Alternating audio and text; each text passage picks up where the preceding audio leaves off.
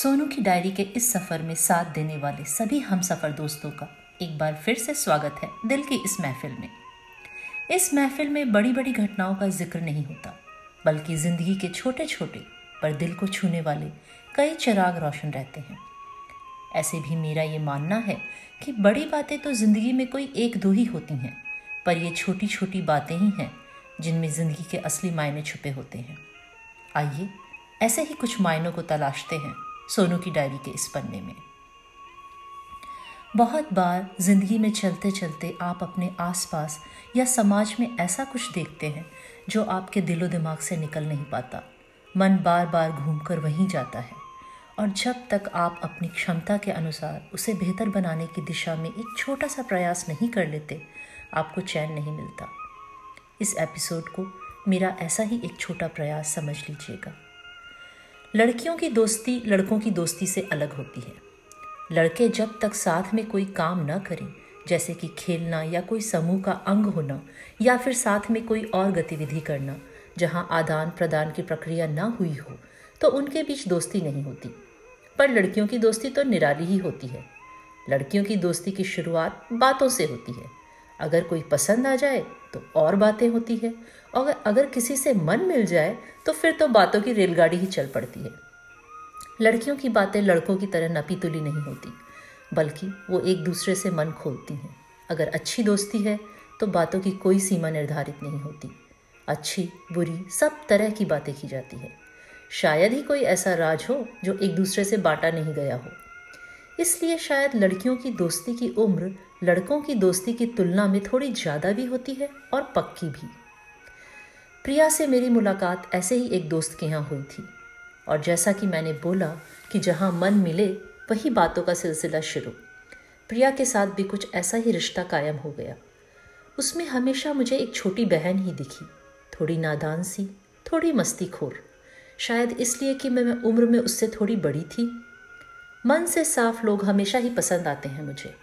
बाकी व्यक्तित्व हर किसी का अलग होता है। किसी में चंचलता ज़्यादा होती है तो कोई ज़िंदगी ज़्यादा समझता है। सच कहूँ तो सभी इंसान एक पैकेज होते हैं। संपूर्ण कोई भी नहीं होता। इस बात का अपवाद मेरी ये दोस्त भी नहीं थी। एक दिन सुबह सुबह प्रिया का फ़ोन आया। काफ़ी उत्तेजित लग रही थी। मैंने पूछा, क्या हुआ? बोली, आज माँ से बात कर रही थी। मन बहुत ही खराब हो गया, जब माँ ने हमारी काम वाली बाई के बारे में बताया। जानकारी के लिए बता दूँ कि शादी के कुछ समय बाद ही विवेक और प्रिया अमेरिका में आ बसे थे। बस तब से ही बाकी अप्रवासी भारतीयों की तरह माँ बाप के साथ रोज़ाना की बातचीत ज़िंदगी का एक क्रम बन गया था। अगर आप एक भारतीय महिला हैं तो ऐसा हो ही नहीं सकता कि आपकी बातचीत हो और घर में काम करने वाली बाई का ज़िक्र ना हो। आज प्रिया की माँ ने उनकी काम वाली बाई के स्वास्थ्य की चिंता कर रही थी। क्योंकि उसने लगातार तीसरी साल अपना गर्भपात करवाया था। कारण वही पुराना था। कोख में एक बार फिर लड़की का आ जाना। प्रिया हमेशा से ही नारी शक्ति की समर्थक थी और लिंग के आधार पर गर्भपात को बहुत ही हीन दृष्टि से देखती थी। बल्कि वह तो गर्भपात के भी खिलाफ थी और सिर्फ़ माँ बच्चे के स्वास्थ्य के लिए अत्यावश्यक होने पर ही उसे उचित मानती थी। बेटिया, अब तुम इतनी परेशान मत हो। तुम्हें तो पता है ना कि अपनी बाई हरियाणा से है। और वहाँ का माहौल तो तुम जानते ही हो। फिर गरीबी में इतने बच्चों को पालना कोई आसान काम तो नहीं? और फिर लड़कियाँ हो तो दहेज की समस्या भी तो गंभीर है। प्रिया की माँ हरियाणा के आर्थिक, सामाजिक हालात बताकर उसे ठंडा मीठा करने की कोशिश कर रही थी। बस भी करो माँ, हमारी ऐसी सोच ही हालात सुधरने नहीं देती। किसने कहा था उसे इतने सारे बच्चे करने को? कितने सस्ते तरीके हैं आजकल परिवार नियंत्रण के? और लिंग के आधार पर भ्रूण हत्या, उसके तो मैं सख्त खिलाफ हूँ। उस मासूम की क्या गलती, माँ? मुझे तो ऐसे विचार भी बहुत घिनौने लगते हैं। और मेरा तो खून खोल जाता है। ये सोचकर कि हमारे समाज में आज भी ऐसी बुराइयाँ हैं। प्रिया गुस्से में एक बार में सारी बात कह गई। उसकी इस बात ने मेरे अंदर भी कुछ हिला कर रख दिया। बचपन की एक बहुत ही धुंधली सी याद उभर आई, जब अपने घर की काम वाली बाई को सिसकते देखा था। माँ का उसे ढांडस बंधाना भी याद है और पापा का उसके पति को डांटना भी। जाते वक्त मुझे देखकर उसका मुँह बिचकाना और पापा को ये कहना कि पढ़े लिखे बड़े लोग हैं आप, इसलिए ना, हम जैसे गरीब होते तो बात करते। उस छटपन में कुछ समझ नहीं आया था। इस वार्तालाप का सुबह की उस घटना से क्या संबंध है? जब गंगा नदी के किनारे एक छोटे से सफ़ेद कपड़े में लिपटी गुड़िया जैसी कोई चीज़ को सुबह के धुंधलके में चुपचाप नदी में बहाते देखा था मैंने, हमारी काम वाली के पति को। माँ ने भी कुछ नहीं बताया और कुछ कुछ बुदाते हुए चुपचाप मुझे अंदर ले आई थी। प्रिया के साथ हुई बात ने एक बार फिर मन के कोने में छुपी, इस काली सी याद को सामने लाकर खड़ा कर दिया और फिर बहुत देर तक अपनी काम वाली की सिस्कियाँ मेरे कानों में गूंजती रही। कुछ दिनों बाद नौकरी के कारण हमें दूसरी जगह जाना पड़ा और प्रिया के साथ रोज़ रोज़ की बातों का सिलसिला थोड़ा कम हो गया। पर फिर भी बीच बीच में हम एक दूसरे की जानकारी ले ही लेते थे। उसकी बेटी मिली में मुझे मेरी बेटी ही दिखती थी। शायद इसका कारण ये भी था कि उसके जन्म पर मैं प्रिया के साथ थी और उसे उसके माँ बाप के बाद पहली बार मैंने ही गोद में लिया था। प्रिया कई बार मुझे उसकी यशोदा माँ बुलाती थी। अब मिली पाँच की होने लगी थी, इसलिए आज प्रिया ने मुझे एक बार फिर माँ बनने की खुशखबरी दी तो मेरी खुशी का ठिकाना नहीं रहा। शाम को पतिदेव ने एक और खुशखबरी सुनाई कि हम वापस अपने पुराने शहर जा रहे हैं। उत्साह भरे मन से मैंने सामान समेटना शुरू कर दिया। दिन बीतते देर नहीं लगी और जल्दी हम वापस अपने पुराने शहर में दोस्तों के पास आ गए। सामान थोड़ा बहुत खोला और फिर शाम के खाने के लिए प्रिया और विवेक के घर की तरफ़ चल पड़े। खाना तो बस एक बहाना था पुराने दोस्तों से मिलने का। मिली का दौड़ कर मेरी गोद में चढ़ जाना मन को अंदर तक भिगो गया। प्रिया विवेक भी उसी आत्मीयता के साथ मिले, पर फिर भी वातावरण में एक असहजता महसूस कर रही थी मैं। पता नहीं क्या बात थी। या शायद पाँच साल के अंतराल से ऐसा महसूस हो रहा हो। इस भाव को परे हटाकर मैं हमेशा की तरह प्रिया की मदद करवाने रसोई घर में आ गई। यूँ तो वो हमेशा की तरह ही बात कर रही थी, पर फिर भी चेहरा कुछ बुझा बुझा सा था। आखिर मैंने पूछ ही लिया, प्रिया, क्या बात है? तुम थोड़ा परेशान लग रही हो। बताओ ना मुझे। कोई परेशानी नहीं है सुहानी। बस तुम्हारी दोस्त थोड़ी पागल हो गई है। अब तुम ही आ गई हो तो तुम ही समझाओ इसे। पता नहीं विवेक कब किचन में आ गया था। प्रिया के चेहरे पर तनाव आते देख मैंने बात बदलना ही उचित समझा। मुझे पता था कि गुस्सा तो उसकी नाक पे ही रहता है। दूसरे दिन अपने रोज़मर्रा के कामों से निपट, सामान जमाने के पहले मैं प्रिया को फ़ोन किए बिना न रह सकी। अब बता, मुझे क्या हुआ? मैंने फ़ोन उठाते ही अपना सवाल दाग दिया। उसकी चुप्पी में एक अजीब सी झिझक साफ़ महसूस की मैंने। चल, चाय बना के रख, मैं आती हूँ। उसे बिना बोलने का मौका दिए मैंने फ़ोन काट दिया। ऐसे दोस्त कम ही होते हैं जिन पर आप अपना इतना अधिकार जमा सकते हो, पर प्रिया उनमें से एक ही थी। फ़ोन पर तो तुम माँ बनने को लेकर इतना खुश थी, फिर अब क्या हुआ? इतनी बुझी बुझी है। पता है ना, ऐसे समय में खुश रहना चाहिए। हल्की सी डांट ही लगा दी थी मैंने उसे। मैं खुश ही थी। तुम्हें तो पता है कि विवेक को बच्चे कितने पसंद है, और मिली में तो हम दोनों की जान बसती है। उसे किसी का साथ मिल जाए और मेरा परिवार पूरा हो जाए, यही सोचकर तो ये कदम उठाया ना। हाँ तो अच्छा किया ना। फिर शक्ल पर बारह क्यों बजा रखे हैं? मेरी उलझन मेरी बातों से साफ़ झलक रही थी। तुम पता नहीं मेरे बारे में क्या सोचोगी, पर मैं दो दिन पहले अल्ट्रासाउंड के लिए गई थी, और मुझे पता चला कि फिर से बेटी ही है। प्रिया बोली हाँ तो अच्छा किया ना अल्ट्रासाउंड करा कर यही तो फ़ायदा है अमेरिका का। अमेरिका में लिंक बनाना, बताना वैधिक भी है और स्वाभाविक भी। सब कुछ खुद ही जब करना है तो लिंक पहले पता होने से माँ बाप को कितनी सुविधा हो जाती है, नहीं? मुझे अभी भी उसका असहज होना समझ नहीं आ रहा था। हाँ वो तो है, पर फिर रात को इंडिया फ़ोन करके भी बताया सबको। ऐसे तो सब खुश थे, पर कह रहे थे कि एक बेटा भी हो जाता तो परफेक्ट फैमिली हो जाती। मुझे मेरे कानों पर विश्वास नहीं हुआ कि ये वही प्रिया है। ये प्रिया कह रही है। पर उसकी हालत देखते हुए मैंने बिना ज़्यादा प्रतिक्रिया देते हुए पूछा, और तुम क्या सोचती हो प्रिया? प्रिया ने तर्क दिया कि सबको ज़िंदगी में चीनी नमक दोनों चाहिए होता है। बात भी सही है, पर मज़े की बात यह थी कि वो दो बेटों के होने की संभावना लेकर परेशान नहीं होती थी, पर दो बेटियों का होना उसे कहीं चिंतित कर दे रहा था। और विवेक क्या सोचता है इस बारे में? हालाँकि मुझे पता था कि विवेक को इस बात से फ़र्क नहीं पड़ता होगा, पर फिर भी सुनिश्चित करना ज़रूरी था। अरे, वो तो मुझे कब से चिढ़ाता रहता है कि अरे, जानू, क्या खुशखबरी है? क्या मैं अकेला खुशकिस्मत खुशकिस्मत राजा बनने वाला हूँ अपनी रानी और दो राजकुमारियों के साथ? या कोई राजकुमार भी आने की तैयारी में है? वो तो कहता है कि मेरी तो दोनों तरह से ऐश है।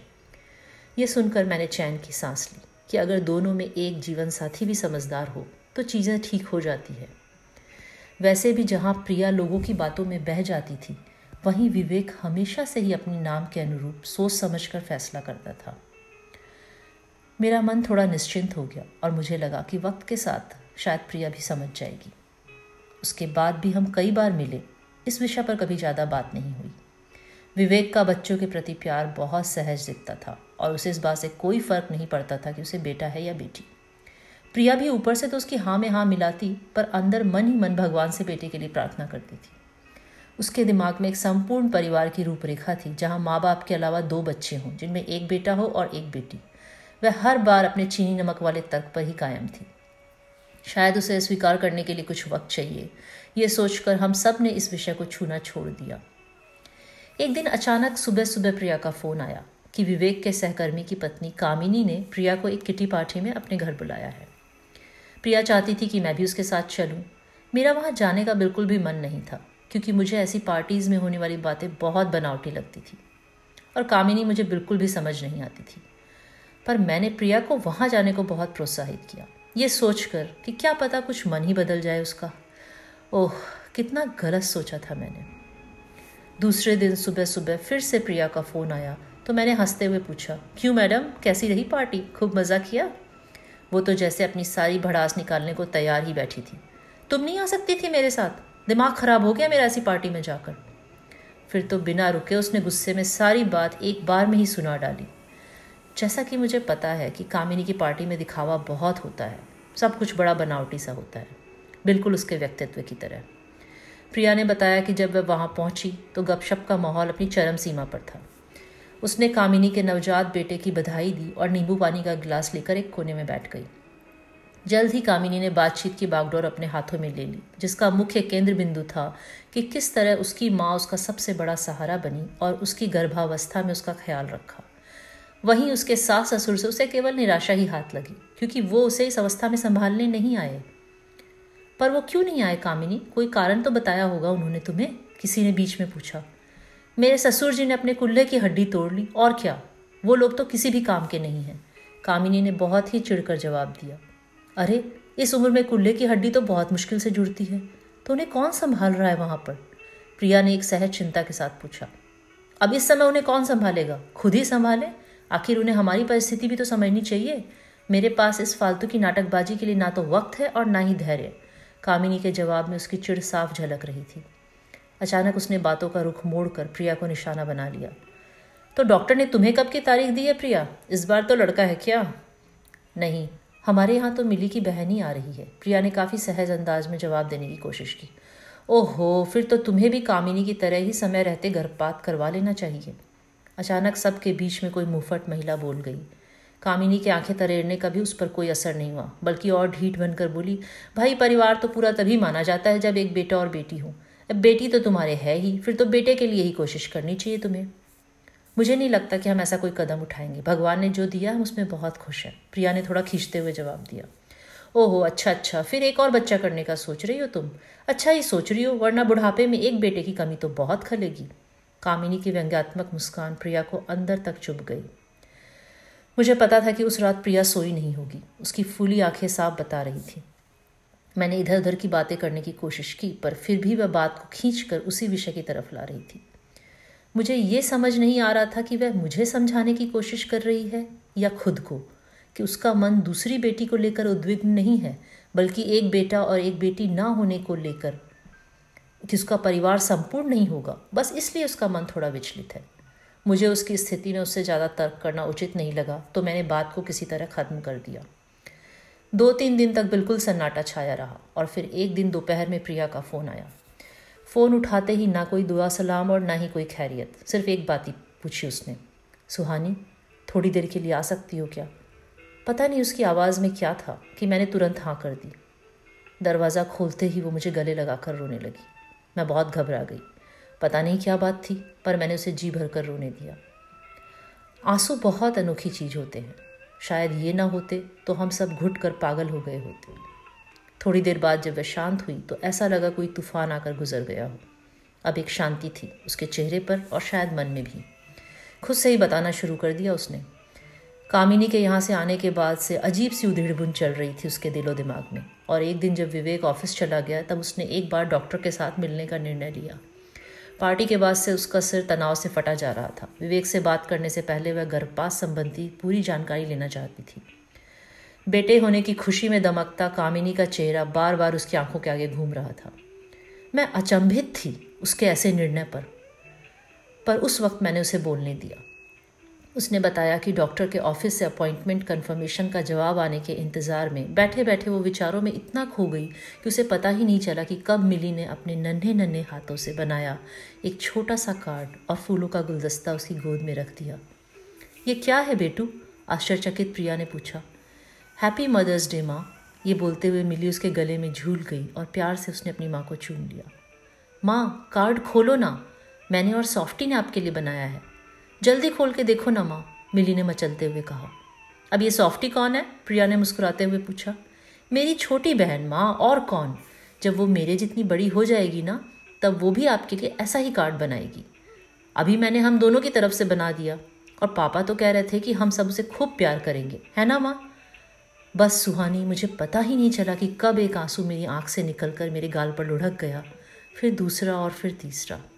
मैंने अपनी नन्ही सी जान को कस कर बाहों में भर लिया और उस एक मिनट में दिल का सारा गुबार आंसुओं में निकल गया। फिर प्रिया ने मेरे हाथ को अपने हाथों में लेते हुए कहा कि, सुहानी, मुझे पता है कि तुम और विवेक मुझे हमेशा समझाते थे, पर मैं कभी समझ ही नहीं पाई। पर उस एक पल में मेरी सारी दुविधा, सारा तनाव, सारी खींच सारा अनिश्चय आत्मग्लानी के आंसुओं में बह गया। मिली को गले लगाकर मैंने लगातार भगवान को धन्यवाद दिया। इस अमूल्य तोहफे के लिए। ये क्या करने जा रही थी मैं? कितना बड़ा पाप। ये क्या हो गया है मुझे? आत्मग्लानी के आँसू उसकी आँखों से लगातार बह रहे थे। सुहानी, पता है, आज मुझे अचानक सालों पहले बोला, अपना ही वो डायलॉग याद आ गया, जब मैं अपनी काम वाली बाई पर नाराज़ थी। लिंग के आधार पर भ्रूण हत्या के तो मैं सख्त खिलाफ हूँ, माँ। उस मासूम की क्या गलती, माँ? मुझे तो ऐसे विचार भी बहुत घिनौने लगते हैं और मेरा तो खून खोल जाता है। यह सोचकर कि हमारे समाज में आज भी ऐसी बुराइयाँ हैं। मुझे ऐसा लग रहा है कि भारत में काम करने वाली बाई मुझ पर हंस रही है। क्या अंतर था हरियाणा के उस छोटे से गाँव से आने वाली उस महिला में और विश्व के सबसे विकसित देश देश अमेरिका के बड़े शहर में रहने वाली मुझमें और कामिनी में? क्या अंतर है उस अनपढ़ बाई में और मुझ जैसी पढ़ी लिखी साक्षर में? ये कितनी अजीब बात है ना सुहानी, कि एक बार जन्म लेने के बाद तो इंसान खुद के बच्चे के लिए अपनी जान भी दे देता है। वह बच्चा उसकी जान बन जाता है। पर जब वह मासूम आपके रहमो करम पर होता है तो अपनी सोच के तहत आप उसकी जान लेने से भी बाज नहीं आते। आज अगर मेरी नन्ही परी ने मुझे नहीं रोका होता तो शायद आज मैं भी वही गलती कर बैठती, जो उसकी अनपढ़ कामवाली ने की थी, और समाज के उच्च तबकों में उठने बैठने वाली पढ़ी लिखी आधुनिक कामिनी ने। मुझे प्रिया पर दया भी आ रही थी, और दूसरी तरफ़ मन से एक बहुत बड़ा बोझ भी उतर गया। आत्मग्लानी से बड़ा प्रायश्चित और सीख और कोई नहीं होती। बातों में पता ही नहीं चला कि कब विवेक ऑफ़िस से आ गया। हम दोनों की शक्ल देखते ही उसे पता चल गया कि कुछ ठीक नहीं है। मैं जाने लगी तो प्रिया ने मेरा हाथ पकड़कर रोक लिया और भीगी आँखों से उसने विवेक को मेरे सामने ही सब कुछ सच सच बता दिया। विवेक ने धैर्यपूर्वक उसकी पूरी बात सुनी और उसे आश्वासन दिया कि वो अपनी पत्नी और दो बेटियों के साथ बहुत खुश है। उसे किसी भी बात का कोई अफसोस नहीं और वो किसी भी हाल में इस बात पर सहमत नहीं होता। अंत में उसने प्रिया को यही समझाया कि उसे एक संपूर्ण परिवार के बारे में अपनी सोच बदलने की ज़रूरत है। एक संपूर्ण परिवार होने के लिए किसी खास लिंग का होने की ज़रूरत नहीं होती, बल्कि एक परिवार खास बनता है, उसमें रहने वाले लोगों के बीच के प्यार से, जहाँ हर कोई एक दूसरे को उसकी सभी कमियों और गुणों के साथ स्वीकार करता है। उसने प्रिया को आश्वासन दिया कि हमें अपने लालन पालन और हमारे बच्चों के ऊपर विश्वास होना चाहिए, तभी वो एक अच्छे इंसान बनेंगे, जो कि सबसे अहम बात है। प्रिया विवेक की इस बात से पूर्णतः सहमत थी। अचानक वो मेरा हाथ छोड़कर झटके में उठी और एक फ़ोन करने लगी। किसे फ़ोन कर रही हो? विवेक ने सुक्सा से पूछा। कामिनी और बाकी सभी महिलाओं को। आखिर हमारी दूसरी राजकुमारी सॉफ्टी के स्वागत में एक पार्टी तो बनती है ना? और फिर मुझे ये भी तो बताना है कि मुझे बुढ़ापे में एक बेटे की कमी कितनी खलेगी? विवेक के चेहरे पर असमंजस देख प्रिया ने आँखों में शरारत भरते हुए कहा, क्या विवेक, तुम भी ना? अब बेटा नहीं होगा तो बहू नहीं होगी। बहू नहीं होगी तो मैं बुढ़ापे में किसकी चुगली करके अपना वक्त काटूँगी? आज तक तुमने किसी सास को अपने दामाद की ऐसे बुराई करते देखा है क्या, जैसे सास अपनी बहू की करती है? तो मतलब मेरा बुढ़ापा तो बिल्कुल बर्बाद हो गया ना? विवेक ने प्यार से उसे बाहों में भरकर उसके माथे को चूम लिया। मेरी गोदी में बैठी मिली और मैं चुपचाप इस मीठे पल के साक्षी बनकर इसे जी रहे थे। विवेक ने प्यार से हाथ बढ़ाकर मिली को बुलाया तो वह खिलखिलाती हुई दौड़कर अपने पापा और मम्मा की गोदी में झूल गई। बस यही वह पल था जब मैंने प्रिया के परिवार को संपूर्ण बनते देखा। उन्हें अपनी दुनिया में मगन छोड़ मैं चुपचाप दरवाज़ा बंद कर अपने घर जाने के लिए अपनी कार में बैठ गई। पता नहीं कहाँ से दो आँसू गालों पर लुढ़क गए।